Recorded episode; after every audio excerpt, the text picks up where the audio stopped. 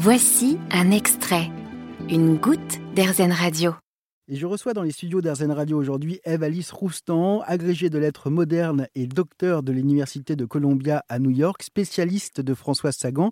Vous venez de publier euh, votre dernier livre qui s'intitule Comme dans un roman de Sagan, proposition pour la vie quotidienne. Vous décortiquez l'œuvre de François Sagan et vous vous en servez pour nous offrir un guide pour être heureux au jour le jour. Vous abordez euh, plusieurs thèmes, l'argent, l'amour, changer de vie, la fidélité et vous répondez également à la question comment plaire? Et pour cela, vous vous servez d'un livre qui est devenu un film américain. Aimez-vous Brahms, 1959. Vous vous êtes servi de, Simon. Euh, je n'ai pas vu le film, mais chez moi, mes parents avaient des, euh, des scènes du film encadrées. Donc, j'ai supposé, d'après la description, qu'il s'agissait d'Anthony Perkins. Oui. Ouf. Oui, oui. Euh, donc pourquoi ce, personnage-là en particulier? Parce qu'en plus, avec l'imaginaire qu'on a oui. Euh, d'Anthony Perkins, euh, c'est ambigu. Et, effectivement, c'est ambigu. C'est un jeune homme de 25 ans à qui devrait tout réussir, mais il ne prend pas, il ne prend pas les choses pour acquis. Et justement, il, il il tombe amoureux de Paul, qui a 15 ans de plus que lui. Donc on se dirait, ah ben, un jeune homme de 25 ans, ça, va aller avec une femme plus âgée. Eh bien non, et il fait tout dans les règles de l'art pour, euh, pour l'approcher, pour qu'elle se sente bien avec lui, euh, pour lui témoigner son affection et son estime et son admiration. Et donc c'était un exemple finalement assez, euh, assez naturel et sympathique pour ce chapitre. Et vous rappelez aujourd'hui, donc 1959, ça fait un livre qui a, je ne suis pas très fort en ben, calcul mental, mais... Un peu plus d'un un peu plus d'un demi-siècle, voilà, enfin même presque 60 ans. Oui. Euh, il y a une notion qui est très présente, mais qui semble avoir été perdue depuis, c'est le consentement. Parce que la manière dont vous, euh, dont vous le décrivez, et puis enfin, vous le rappelez bien plusieurs fois, c'est qu'il laisse toujours une porte ouverte. Oui. Il, laisse vraiment le choix. Quoi. Je pourrais, l'emploi du conditionnel, etc.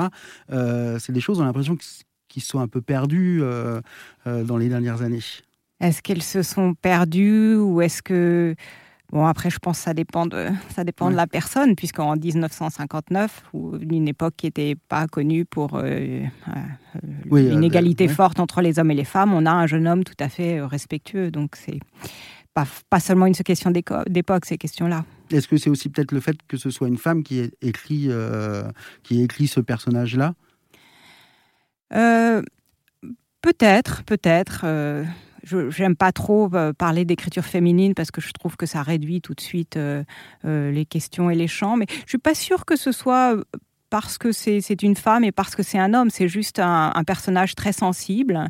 Et, pour lui, la séduction, ça passe par par la tendresse et, l'amour. Et il ne peut, pas, il peut pas coucher avec cette femme si, euh, si elle ne la sent pas heureuse d'être avec lui. Il y a des personnages chez Sagan qui veulent le bonheur de l'autre avant leur propre bonheur. Mm. Simon, c'est un, un de ceux-là. Et avec, euh, avec beaucoup de patience aussi. Hein, il, faut, il faut attendre, il faut être patient.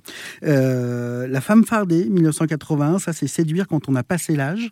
1980, euh, donc Françoise Sagan, bah, elle n'est plus une jeune femme déjà lorsqu'elle lorsqu'elle écrit ce, ce livre. pourquoi, pourquoi avoir voulu vous intéresser à ce, à ce thème-là? Oh, ça, c'est pour essayer d'être drôle, je dois vous dire, puisque j'ai un jeune homme avec Simon, mais c'est aussi parce que les personnages de la femme fardée s'y prêtent. Il y, a, il y a dans les, romans plus tardifs de Sagan, il y a des personnages de, de, femmes qui ont passé la cinquantaine, voire la soixantaine dans la femme fardée, et qui sont des personnages euh, extraordinaires, tellement drôles, tellement délicieux, euh, que ça aurait été dommage de ne pas en parler euh, aussi. Quel est, quel est votre livre préféré de François Sagan? C'est justement c'est La femme fardée, parce que c'est aussi parce que c'est le plus long et donc on a vraiment le temps de, de se plonger dedans, de se laisser embarquer dans, dans cette croisière où il y a euh, beaucoup de personnages euh, et puis c'est très drôle. Merci beaucoup, Eve-Alice Roustan. Je rappelle le titre de votre dernier ouvrage, comme dans un roman de Sagan, Proposition pour la vie quotidienne, paru aux éditions Flammarion. Vous avez aimé ce podcast Erzen? Vous allez adorer Erzen Radio en direct. Pour nous écouter, téléchargez l'appli AirZen ou rendez-vous sur airzen.fr.